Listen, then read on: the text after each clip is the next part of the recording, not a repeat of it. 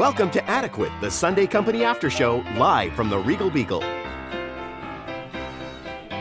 All right, ladies and gentlemen, this is Christian Xavier with Adequate, the Sunco After Show, and to my right, I have the always awesome. Oh, adequately awesome, Steve Bushka. Come on, Steve, you know you're more than adequately awesome. Wouldn't that uh, exempt me from the show? Well, no, it wouldn't, because sometimes we excel. Oh, Sometimes we're just there for some words. I'm fine Uh, with excellence being adequacy. Well, you know what? Adequacy is good normally, but it's all good. Anyways, welcome everybody. This is episode 10, and today we're going to be talking about a few different things. In particular, uh, three things that we did practice and rehearse today. One of which is learning how to be a referee or a host for a show. It's something that I know that I struggle with, and a lot of our other players struggle with because we do host our own shows. And to be honest, the only time I ever got close to hosting, I actually had to leave for a family emergency, so I was unable to do, and that was really late notice. So it, I have little to no experience, but I know Steve. I've seen you host a few shows. Uh, What what has that experience been like for you? What what has been the biggest challenge, and what are the takeaways that you have learned through your experience in hosting? Yeah, I've been hosting once a month, once every other month for probably a year and a half now.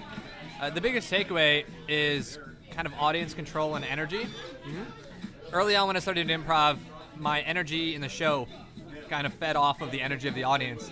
But as the host, you're really the conductor. You're, you're the the band director, the, the person in charge of everything. And the number one thing that you're in charge of, in addition to setting up the games and laying out the rules, is making sure that the audience is alive and into it and, and vibing with it. And so that idea of kind of creating the energy and injecting the energy into the audience and kind of orchestrating that is, is something that I think takes a little bit of time. Because when you start off, you're still worried about saying the right script and introducing the games correctly and remembering how the show is supposed to pace, that you kind of forget that you also need to be the leader of the crowd. And I think to that point, it's something that we have seen uh, Keely excel at in the last couple of months. Every time she hosts a show, she runs that crowd. And it's it, it may be a small crowd of uh, 15, 20 people or 10 people or whatever the case is, but overall, she brings the energy from that crowd like it's 40 or 50 people in the crowd and i think that has really benefited the team in their performances throughout that evening Yeah, enthusiasm and positivity go a long, long way when you're hosting. And sometimes as a team, when we're performing, we have the tendency to get a little small and get a little quiet when the audience isn't quite there. But as the host, you don't have that option because you are the noise. You bring the noise, you bring the energy. And, and so it's just, it's about staying positive. One of the things I struggled with when I first started hosting was keeping positive. I was so in my mind, again, trying to remember what am I supposed to say here? What game's next? Am I hitting all the, the bullet points that I need to hit in my speeches? That I forgot to just smile and look like I was having fun. And once you kind of hit that point where you're smiling, having fun, and joking with the audience, that's when you can kind of really create that connection. And one of the things that Gordy, who by the way is a former Sunco member who has moved up to main stage, awesome host, awesome player. He actually coached us today in, in this whole uh, referee aspect of improv comedy at National Comedy Theater. One of the things he brought up today was specifically in the first few times you host, get through the paces, get through the motions, and once you're ready with that, once it clicks, like you put it, you're ready to go through and expand your approach to it. Bring the energy, bring the smile, but also know what you're supposed to say. And when you're ready, you're going to be able to let go of the mind step by step of what have I done, what have I missed, to be able to just do it, go out there and have fun, much like you're doing when you're playing. Yeah. Once, once the script becomes automatic, that's when you can really kind of build out and support your personality as a host. And I think everyone develops their own unique personality, which is probably just a shade of who they are as a person. Um, someone like Keely is just like super high energy, super positive, which kind of mirrors how she is generally speaking. And Um, that's one of the things that that uh, Gordy brought up today was specifically when you're a host, you're yourself, but not. A- And he even brought up examples of, of actors that are pretty well known that will do a guest spot on a TV show or in a film or whatever the case might be. And they speci- he specifically called it out as they're playing themselves, but more of a slightly exaggerated caricature of themselves, not truly them. Yeah. Just like John Malkovich and being John Malkovich, for example, or, or Julia Roberts and Ocean's 12. I mean, it's 13. Ocean's 13, I think. It's one of those things where it was beyond or above and beyond just who they are as a person. And if you bring that to the stage with slightly more energy, slightly bigger, that smile that is natural to who you are, but still you can tell it's performance art because you're on stage. Yeah, I, I think, that's uh, how it plays. One fun one fun example I always enjoyed thinking about. You remember the show Tosh.0? Yeah. Uh, I guess the guy is I guess his name is Tosh. Uh, Daniel Tosh, yes. Yeah. Apparently he's um, like super introverted and very shy around people. But when he hosts his show, he has his persona. And ultimately, it's who he is, probably when he's alone in his comfort zone, but it's who he is, and he can kind of switch on that character. And he, he's got that charisma buried inside, and he just lets it out. In a situation where he wouldn't normally otherwise do it if it was just like a conversation on the street or meeting a fan on, on the road. And, and to be honest, that doesn't just apply to Daniel Tosh. I, from what I've read, and some of the comedians I've, I've talked to and, and uh, have studied up on over the last few years, that tends to happen with a lot of comedians. Um, Steve Martin is very much an introvert when you see him on the street, but if you see him on stage, if you see him on a talk show, if you see him uh, in a performance environment, if you will, he is talkative, he is outgoing, he's energetic, and that is his persona. And much to that point, on my personal life, I, for example, am very much introverted. Yeah. Um, I, break out of that shell, if you will, only during times where I'm with close friends and I feel comfortable, or when I'm on stage and have to perform. The only other exception to that is when I'm in my day job, for example, which, by the way, for everyone listening, is not a podcast host because I'm not that good at that. And it's not improv because this is what we do on the weekends for fun right now. Hopefully, someday it could turn out to be something full time, but not right now. I am an engineer by trade. So for me, if it's work related, I will talk to whomever I need to talk to. I will reach out. I will not have that shyness, but you put me in a social environment and that changes completely. Yeah, it's funny. At work, it took me the longest time to get comfortable calling people on the phone.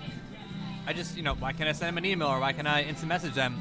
But to, to get on the phone with someone and kind of talk through, hey, this isn't going well, or hey, I need something from you, that took me a long time. But it's funny because when I do improv and I get up on stage and I'm doing the show or hosting, I, it doesn't faze me in the same way. And I guess that while who I am on stage is still me, I, I feel like it's a different part of me that I'm more comfortable kind of presenting and sharing with the world. And so it's kind of cool to have that stage persona where I've got the confidence that I can just kind of kind of go with it. And I don't know. I, I find hosting to be a lot of fun. And it's one of those challenges that I feel like I need to do next.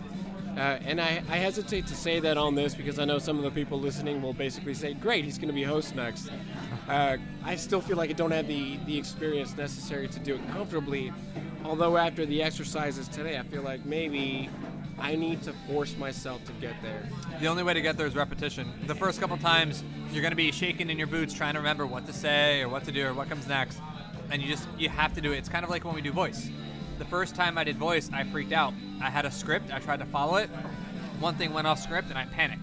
And it turned out that something went wrong because someone had muted the volume on one of the songs and I just didn't know what to do. But after a while, you get comfortable, and once the things you have to do become second nature, that's where you can really start to explore and to build. And like, my favorite thing to do when hosting is to banter with the audience.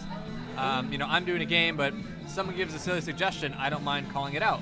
Someone says something kind of inappropriate, I can call them out. If I ask for a noun and someone goes skiing, you know, I can take that pause and go, really skiing the noun skiing and everyone laughs at the audience but if you do it right the person also kind of laughs at themselves too So, so you you've learned through repetition and practice and, and consistently doing this, you've learned to be able to banter back and forth with the audience in such a way where they don't necessarily see it as a negative slight, but more of this is a playful environment that we're going to have fun in.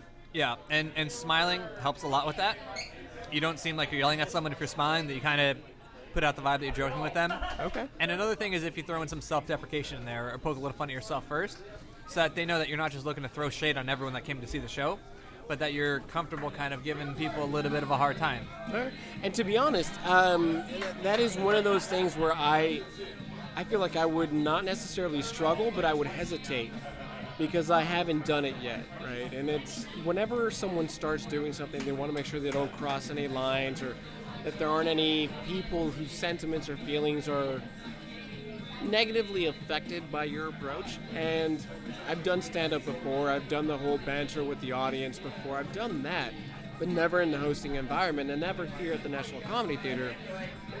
I feel like that would be one of the biggest challenges for me is getting from the mechanics of it, which is the beginning, to flipping that switch and just being natural and being able to interact with an audience member openly. Yeah, and, and even the environment in stand-up versus hosting is a little bit different because when you're doing stand-up, you can call out one person and turn the rest of the crowd against that one person. Yes. Because that's funny.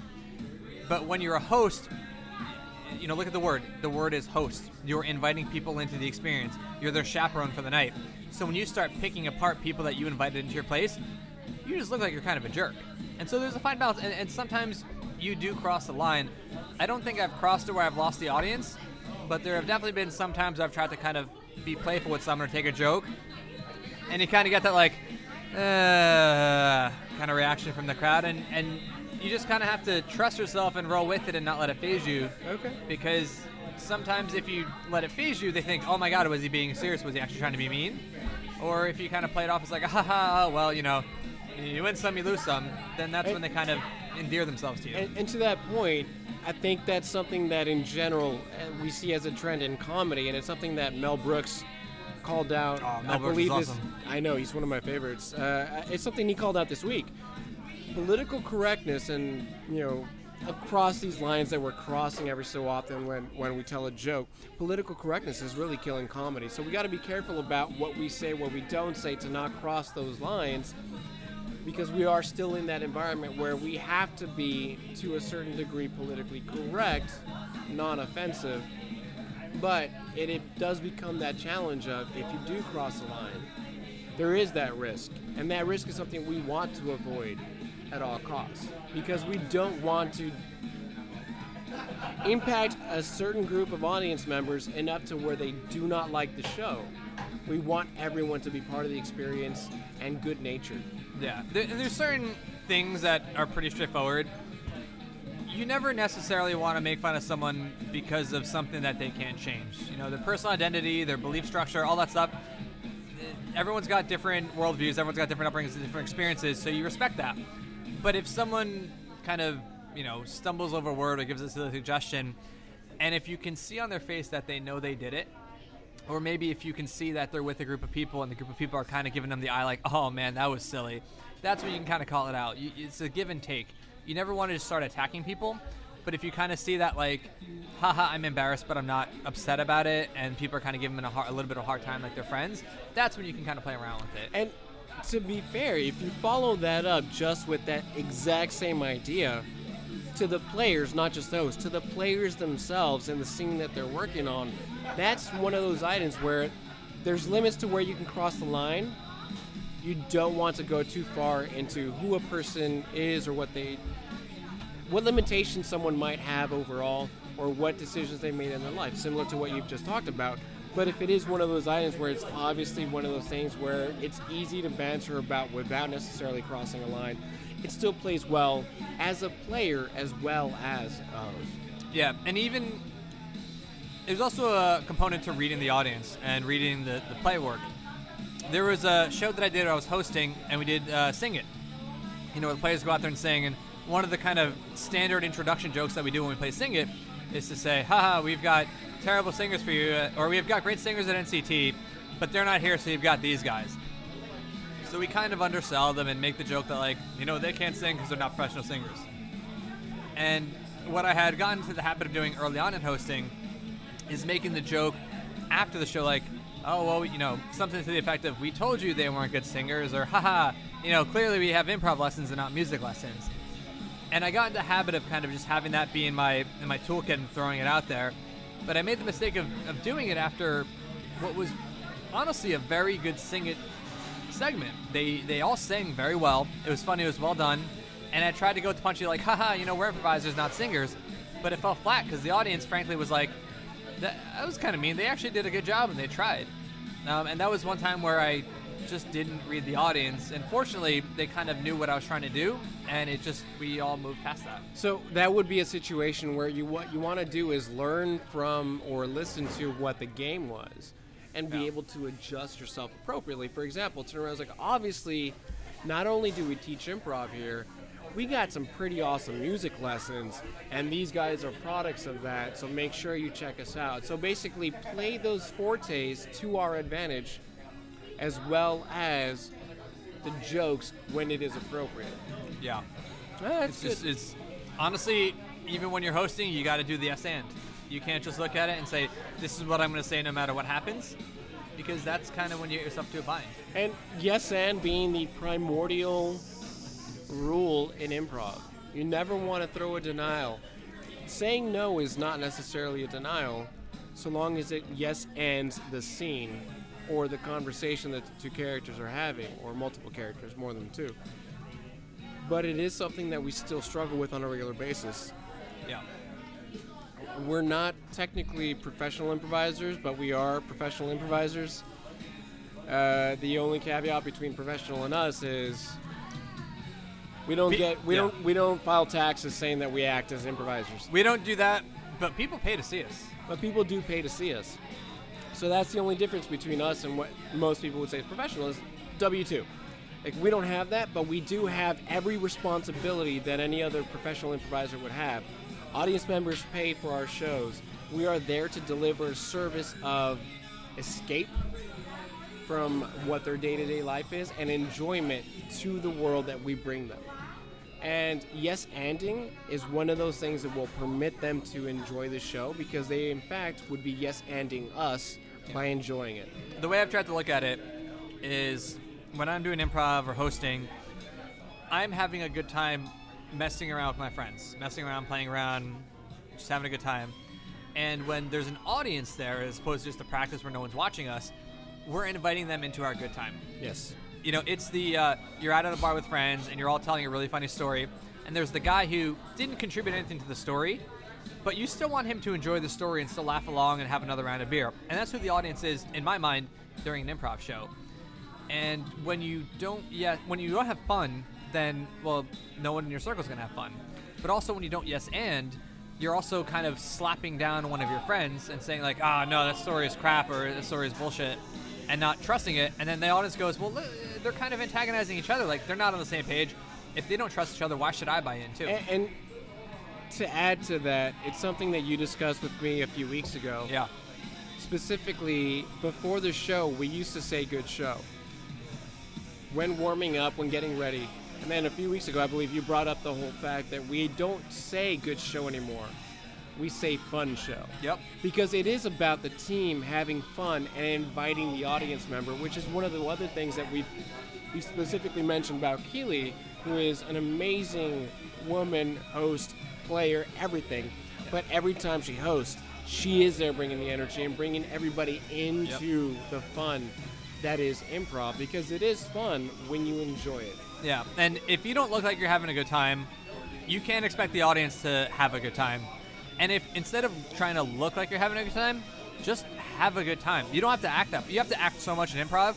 Don't act like you're having a good time. Just go and have a good time, and everything else will take care of itself. I agree, and that happened a few weeks ago when we seriously thought we were not going to have a show, and last minute, Yeah. literally, as our director for the day was walking down to say we're not having a show, there was a line out the door that needed to get in because there was more people actually coming for the show. Line out the door Yeah, well, because the door was probably closed. it was. Yeah. Uh, but ba- no, it, it wasn't actually. I mean, but basically, we we had zero audience members except for two that are SOs of people on the team, and then there was seven to ten people waiting in line to buy tickets That's awesome. by the time we were about to close down the show. And that show, we got dressed last minute, we got ready last minute, we didn't even warm up technically. And it was by far one of the better shows that we've had in the last couple months, mainly because we let go of the pressure Yeah, don't think. and we went to have fun. Was it uh, Douglas Adams? Don't think or don't panic. Uh, don't know Douglas Adams. I'll have to. Oh, Hitchhiker's Guide to the Galaxy. Oh, dude, sorry, my Yeah, mindset Douglas is Adams, completely. yeah. My mindset Don't is panic, not but, uh, in in Yeah. Hitchhiker's Guide. Sorry, sorry, 42, my friend. Yes, there we go. Um, but in any case, one of the other aspects of, of improv that we struggle with is that awkward silence, and that is both in response to what we're doing from the audience, the awkward silence, as well as from each other, right? Uh, and one of the things we actually covered today specifically was awkward silence. Be comfortable with that, in, in a couple of different situations. One of which today happened to be naive replay. Yeah. Uh, in which case, for those listening, naive replay is where we have four different players involved, but only one player that's joining the scene at a given time while the entire scene happens. In other words, we start with one who runs through the entire scene. Bas- Basically, with invisible players. Yes. And then you do four iterations of the scene, and every iteration, another player fills in for one of the invisible players. So you start off with one person. There's four characters, but only one actual improviser. Second round has two improvisers, and then two invisible characters, and then three improvisers, one invisible character, and finally all four people fill in. Yeah, and that's one of those games where the reason behind the comment of awkward silence is that first player literally has to perform as if there's three other players on, stage with them. With that awkward silence, uh, they're not saying anything to, they're not listening from, they're not technically reacting, but the first player is. It's kind of like um, you ever hear the concept of with a hard hat and a reflective vest, you can get anywhere. I've not heard that concept. All right. Well, if you buy a hard hat and a reflective vest and just walk in anywhere, people think you're doing something important like construction or something. Just act like you belong there. Act like it's okay, and people are like, "All right, sure, it's fine." And with, So- with the scene, it's like you walk out and you're like, "It's silent. I don't care. It doesn't faze me." And it's not awkward. It's not cringy. So you're basically saying make your presence what it is. Be there. Just control the tone. The audience, if you're doing improv, the audience is rooting for you. And if you sit there and you look squeamish, they're gonna feel uncomfortable. It's gonna be cringy for them. But if you if you go out there and you go on stage and you stare at them for 10 minutes and don't say anything, but you look confident as hell, they're gonna be like, "Oh my god, the next thing he says is gonna be hilarious." Even if you just go, "Hello," like it will break the tension. And to be fair, that applies to short awkward silences as well. And I'll point out today, uh, we did pan, li- uh, pan left, pan right, and there was one particular scene with Neverland between Joe and Afton, I believe. Uh, yeah. So it was Joe and Afton, and when it got to them, it was a slight awkward silence, maybe no more than 10 seconds. But Joe came in with a falsetto, and that falsetto was so Oh, unexpected. he was doing a voice. What was that? He was doing a voice. I He did a voice for that. I thought that was his real voice. no, no, no. His real Oh. voice was in the other scene. Oh, You know, where he has an actual normal manly. He voice. talks like this because he's from Boston. Everything's wicked awesome. Yeah, you know, Yeah. he's from Boston. Yeah, you Uh, said wicked three I times can't- to me during the show today. You know what? It's it's Boston. You, you can take the boy out of Boston, but you can't take Boston out of the boy. I assume that it, he was feeling comfortable or something. It was wicked. It's I don't know. Yeah. Wicked and glorious. But he did come in with that falsetto, and that was by far one of the better points that I saw from him tonight in terms of a completely different side of Joe that I'm used to seeing. Yeah.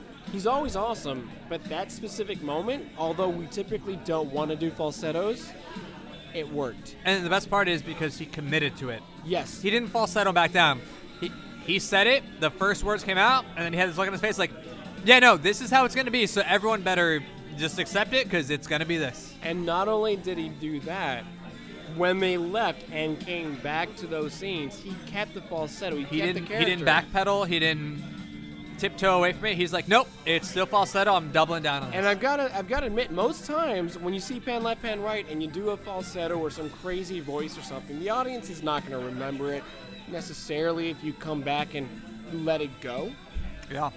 So oftentimes you might see people letting it go, but no, Joe stuck to it today.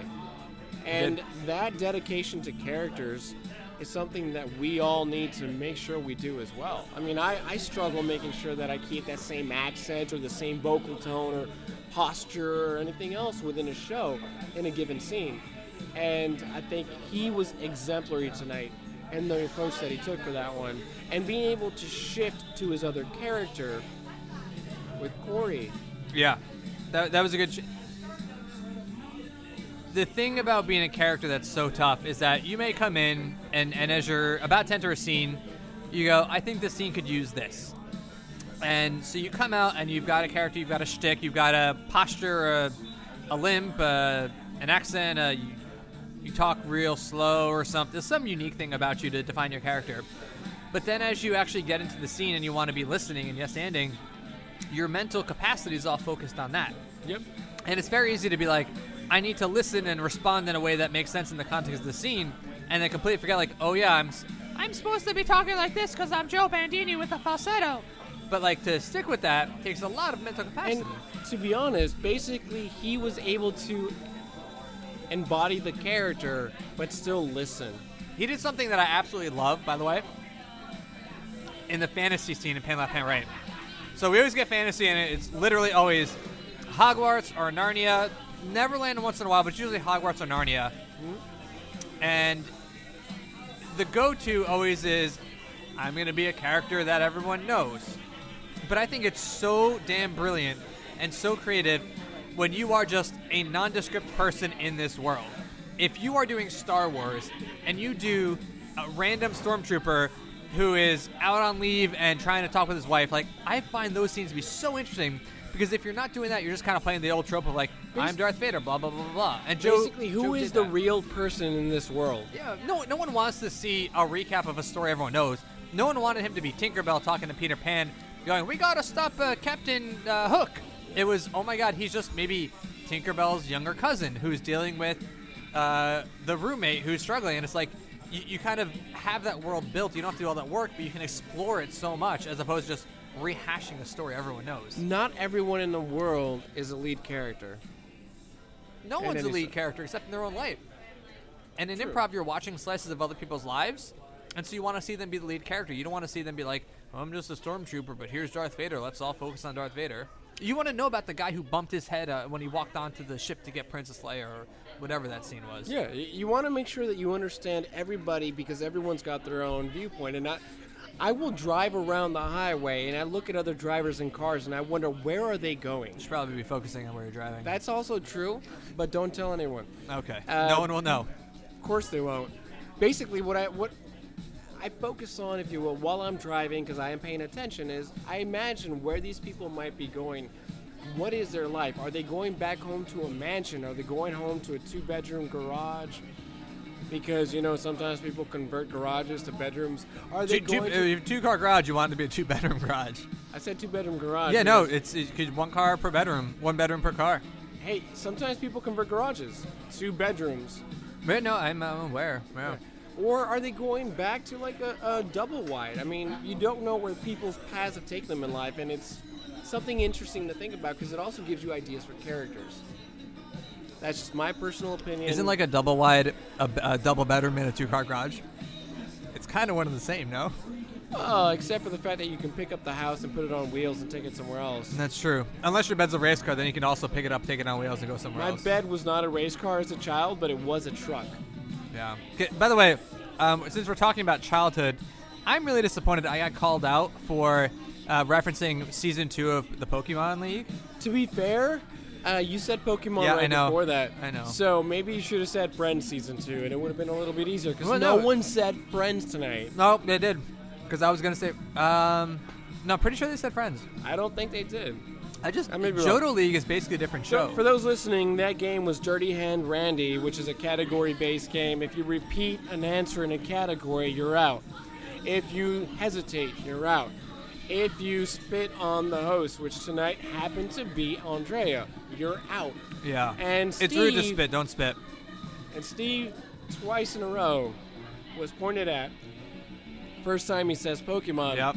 Second time he said Pokemon Season It's 2. a different. It's got a different name. It's got a different IMDb page. Uh, it's it's Johto League. It's very different. There's It's different Pokemon. No, no, no. That's like saying. Um, well, I can't think of another analogy. Exactly. It's like saying it's Pokemon. Either way, uh, one of the other things that we were able to discuss today was pantomime, and the uh, the, the biggest thing with pantomime is establishing the space work and the pantomime and awkward silence paired in together with naive replay today. And I feel like during the show, we didn't get that much opportunity to go through pantomime exercises. We didn't have a lot exception of games with a lot of heavy scene work. Pan left, pan right is one usually, but it's hard to do scene work there because you're kind of trying to stay in your space for rotation. Yes. And if you move around too much, then you kind of lose that rotation. Um, well, but even even still, I feel like in pan left, pan right, we did a decent amount of pantomime as Yeah, compared you're to everything right. else. You're right. I mean, you've got the Hawaii scene. You've got, I mean, it was Corey and Joe holding hands while they're looking out into the horizon, and you can envision that. And you know what? Kudos to Corey and Joe for getting a Hawaii scene, which we get all the time, and not just doing luau's and coconuts. Because Yeah. that's always the go-to. They made it something different, and it, was fantastic. They made it a relationship, It is about the relationship, and that's one of the other things that we. and it wasn't a honeymoon relationship too, because that's always the go-to. Oh, we're on our honeymoon in Hawaii. I love it, and you know whatever. it may They be. were able to do something that we struggle with. They took it to the next level, and it, it blew me away when I was in the back of the room. To be honest, I, I don't, I don't think it could have been gone so different and so well. Well, they had the audience completely hooked. There was one moment where Corey reached over and gleefully grabbed Joe's hand, and when they clasped hands together, it, the audience erupted in laughter, and it just, it just, it worked. And the audience may have erupted in laughter. I erupted in picture taking, so I've got evidence. Um, and and it is one of those things where you have to commit yourself to the characters. Oftentimes, people hesitate because of personal um, issues, hesitation, whatever you want to call it, where they don't let go of themselves into the character. And because of that, they struggle to fully jump into what the scene is. Yeah. Whereas Joe and Corey today let go completely. And I think it worked out great. For the longest time, I, I always got the note of, "Hey, Steve, you're Steve in every scene." And it's like, all right, well, thanks. I'm, I'm getting laughs, so I guess I'm funny, but I should really stop being the same guy in every scene. And, and when you can do that and be someone else like Joe and, and Corey did today, like, And to be fair, it's not just Joe and Corey. I mean, we did um, Deck of Fate, which of ended up Fate, being do, do, good do, bad advice. Yeah. And although we made the mistake of not having four people up on stage right away, the three characters today were awesome. I mean, we've got Brian who did the drum circle wannabe feather. He, he was definitely a hippie new Featherfoot. age guy. Yeah, hippie new age guy. We had James who had the pirate, Yep. And then we had our super bad advice, which was whom? Uh, it was Jim Bart. Uh, he, he was a Creole speaker from uh, South Dakota, apparently, and he, he farmed mung beans. Um, none of the three things I believe actually go together. Someone from Creole country property, anybody want to go to South Dakota? And I don't know if you can farm mung beans in South Dakota. So I don't. I don't know what you can do in South Dakota, and I don't think there's Probably cattle ranching and Mount uh, Rushmore. Uh, Mount Rushmore. Mount Rushmore's in South Dakota. Uh, well, now I've learned something new about my country. There Thank you you go. for teaching me. Yeah, it's got four dudes on it. Uh, it's They're kind of important, you know, presidential and whatnot. Uh, but basically, you did a good job in that scene. nice. Uh, your accent was not you. You were able to be someone different, which is great. Yeah. Um, although it was one of those where when Adam was hosting, he struggled to understand, and you correctly or like corrected him. Wait, I think it was. I think the game with that character that I was playing is I was kind of poking fun at an accent that may be hard to understand sometimes, and I was kind of remember like this, and I was moving in and out of like just mumbling nonsense and actually saying words. And what Adam did was awesome. He noticed that I was kind of doing the mumbly uh, Southern Creole accent thing, and called me out and said, "Hey, what was your name again?" And he thought my name was Jim Bob, but I doubled down on what I had said and said, "No, my name is Jim Bob," as if like Bob is not what Ba means. And then throughout the scene, like that kind of set the tone because I had one answer where I said something coherent, and then I just ended up rambling and mumbling into just making sounds that sort of sound like words but clearly aren't. But because that established like my guy talks like this, and if you don't understand it, it's completely intelligible to me. Um, and it, it actually got laughs because people are like, "Well, I get it." Like his, you know, Creole people would probably understand what he's saying, but no one else does. And I think it played off really well. I mean, it was um, it's one of the better scenes tonight, in my opinion. It was a great game, and we did because of the size of the audience and the interaction with the audience struggle with some of the questions. Yeah. But that is what it is to have the deck of fate. You don't necessarily know what's going to come The up. deck And- of fate. yeah, the deck of fate. Uh, and one of the other things that we saw today, and, and I think pantomime doesn't necessarily work for that scene, but it did play. I mean, when I say it doesn't work for that scene, it's not a requirement of that scene. Well, because you're sitting in a chair, so there's only so much. Like I was trying to uh, stuff my face full of uh, tobacco, and I then saw spit that it You- out, You, but did, you did the chewing much. tobacco, Yeah. which worked well. Tob- And- tobacco. Tobacco. Yeah. Tobacco. Tobacco. tobacco. And, and the other scene that, that used the stools as well was um, the crime uh, scene. crime story. Crime story. Dun, And we had dun, dun, Afton dun, and dun, James. dun, dun, dun, dun. Great character for James. I feel like he stood there and specifically changed not just his posture, but his attire. He flipped up Yeah. the collar. He had swag. He had swag. He had the actual embodiment of what it is to be someone who doesn't care about authority, smoking a cigarette, pantomime, of course, uh, and doing everything else. And Well, I, I think he Afton had the clarified he was not smoking a cigarette. It was something else. Right, but we're not going to say that. Probably a cigarillo. Cigarillo. We'll stick with that. And then Afton had her own posture and, and change. She's very prim and proper. Very prim and proper. Which, when you see these two quote unquote criminals doing that, it's like they don't mix, but It's an interesting status because they're they're the criminals, so by default they should be lower status. You or at least you would assume, because they haven't been found guilty. They're innocent until proven guilty. Uh, but they the way that she had her status, she was kind of like running the show. And uh, the one thing that they did, ab- like all four people in the scene, they absolutely crushed. Is even though there was a game involved, they didn't abandon the scene. And in some games, and I, I am so guilty of this, um, I, am competitive by nature, so I see a game and I go, the game is to accomplish defeat and win and, and finish your goal.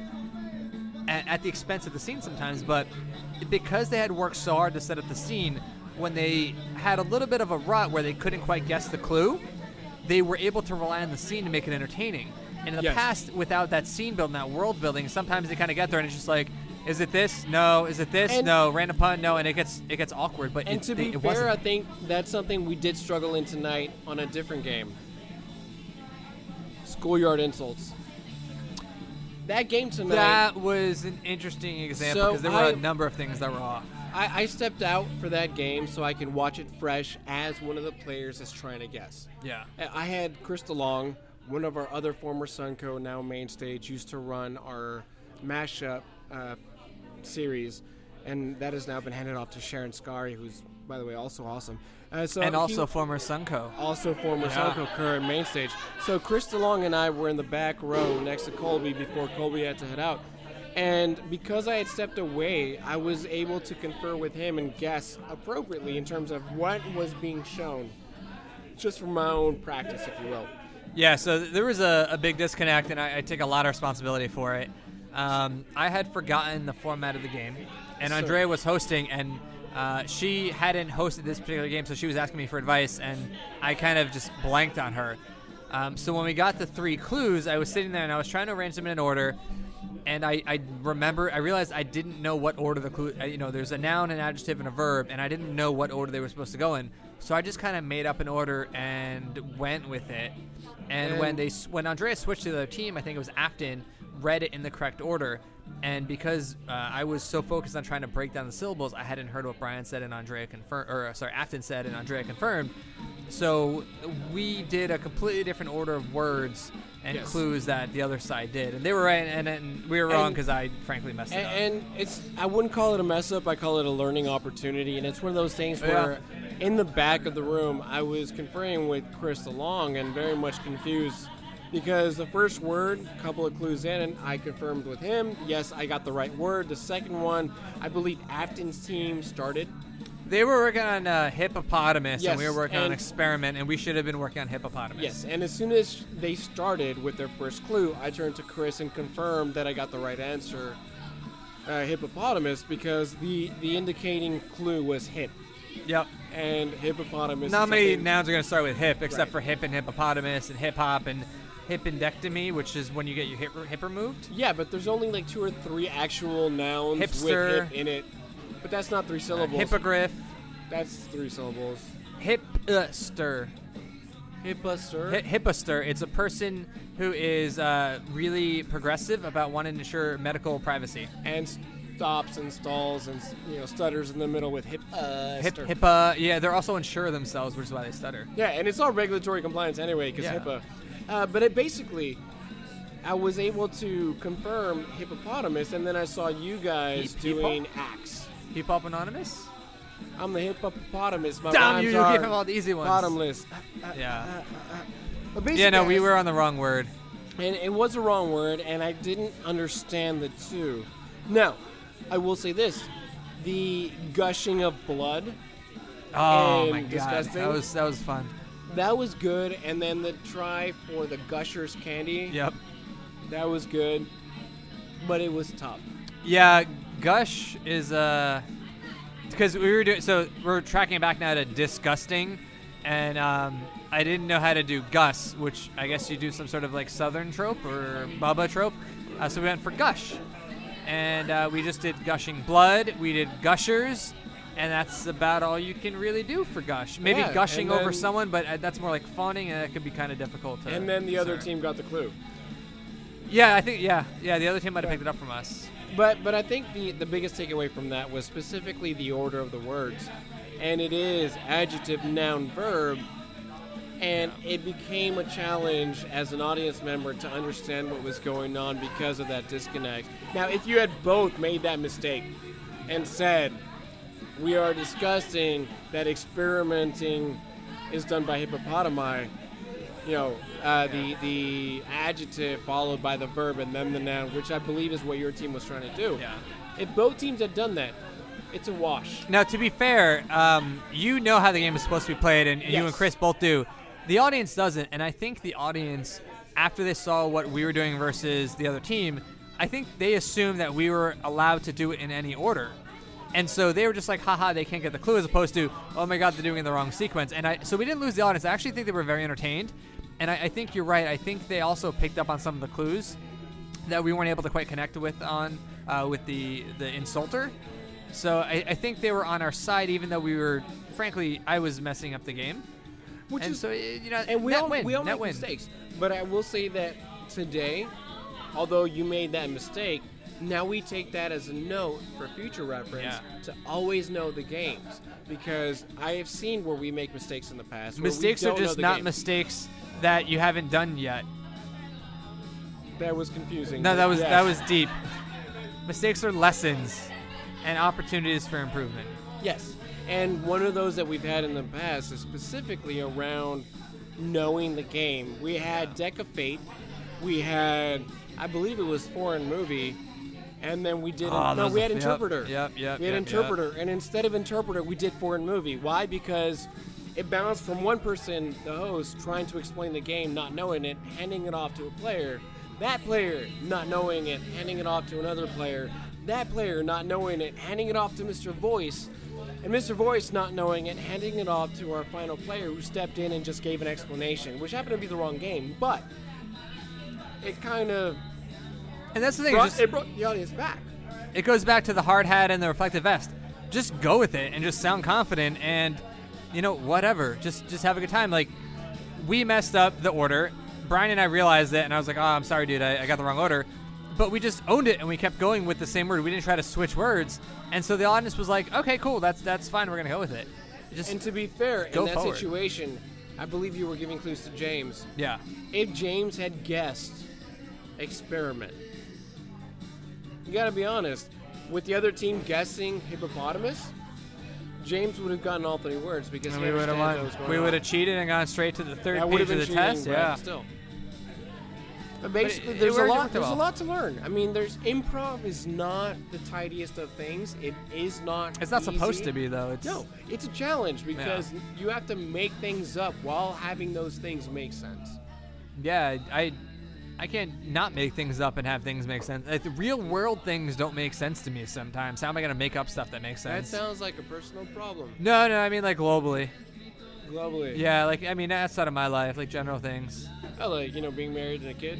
No, more like so like I was at Costco today and I was trying to make a left turn to get back on the main road, but the road I was turning on was a two lane road, but it had a white line divider, but it's supposed to be yellow. Like that doesn't make sense to me. But but why?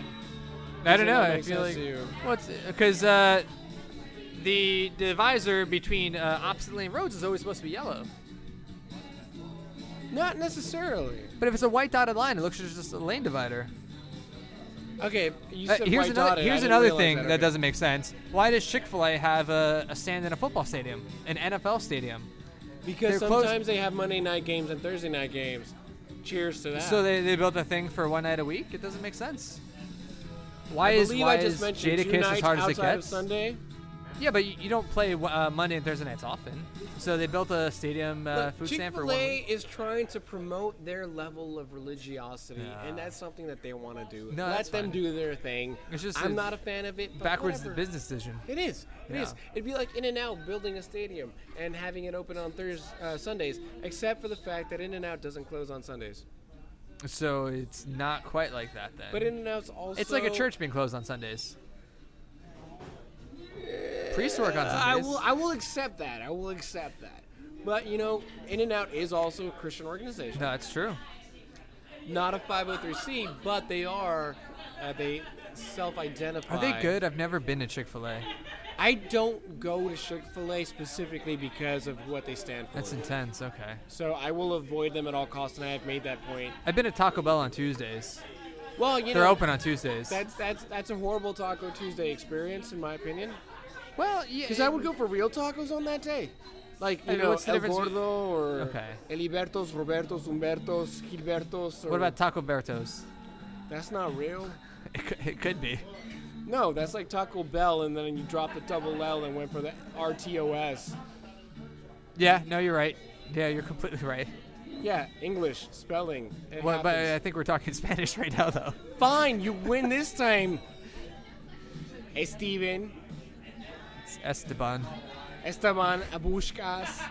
I don't know if there's a non-Slavic pronunciation of Bush. I don't think there is. Yeah. Uh, and it's weird because you don't look Slavish to me. Oh, really? Yeah. I feel like I've got the hairline. You may have the hairline, but Yeah. you've got the dark hair and the beard. People- someone who can say Taco Bell. I've I've gotten uh, Mediterranean. Okay. I've gotten um, Catal- Catalanian, Catalonian. So Um, with those two, yeah. and other things that you've gotten in the past, do you think it's something that you leverage to build characters? Uh, I can, yeah. I um, well, Well, you can. That means you don't right I, now. So no, I don't. I mean, all no the yes. all the characters based on my family would um, I so it's weird. I can't do a slot. I can't do like a Polish accent.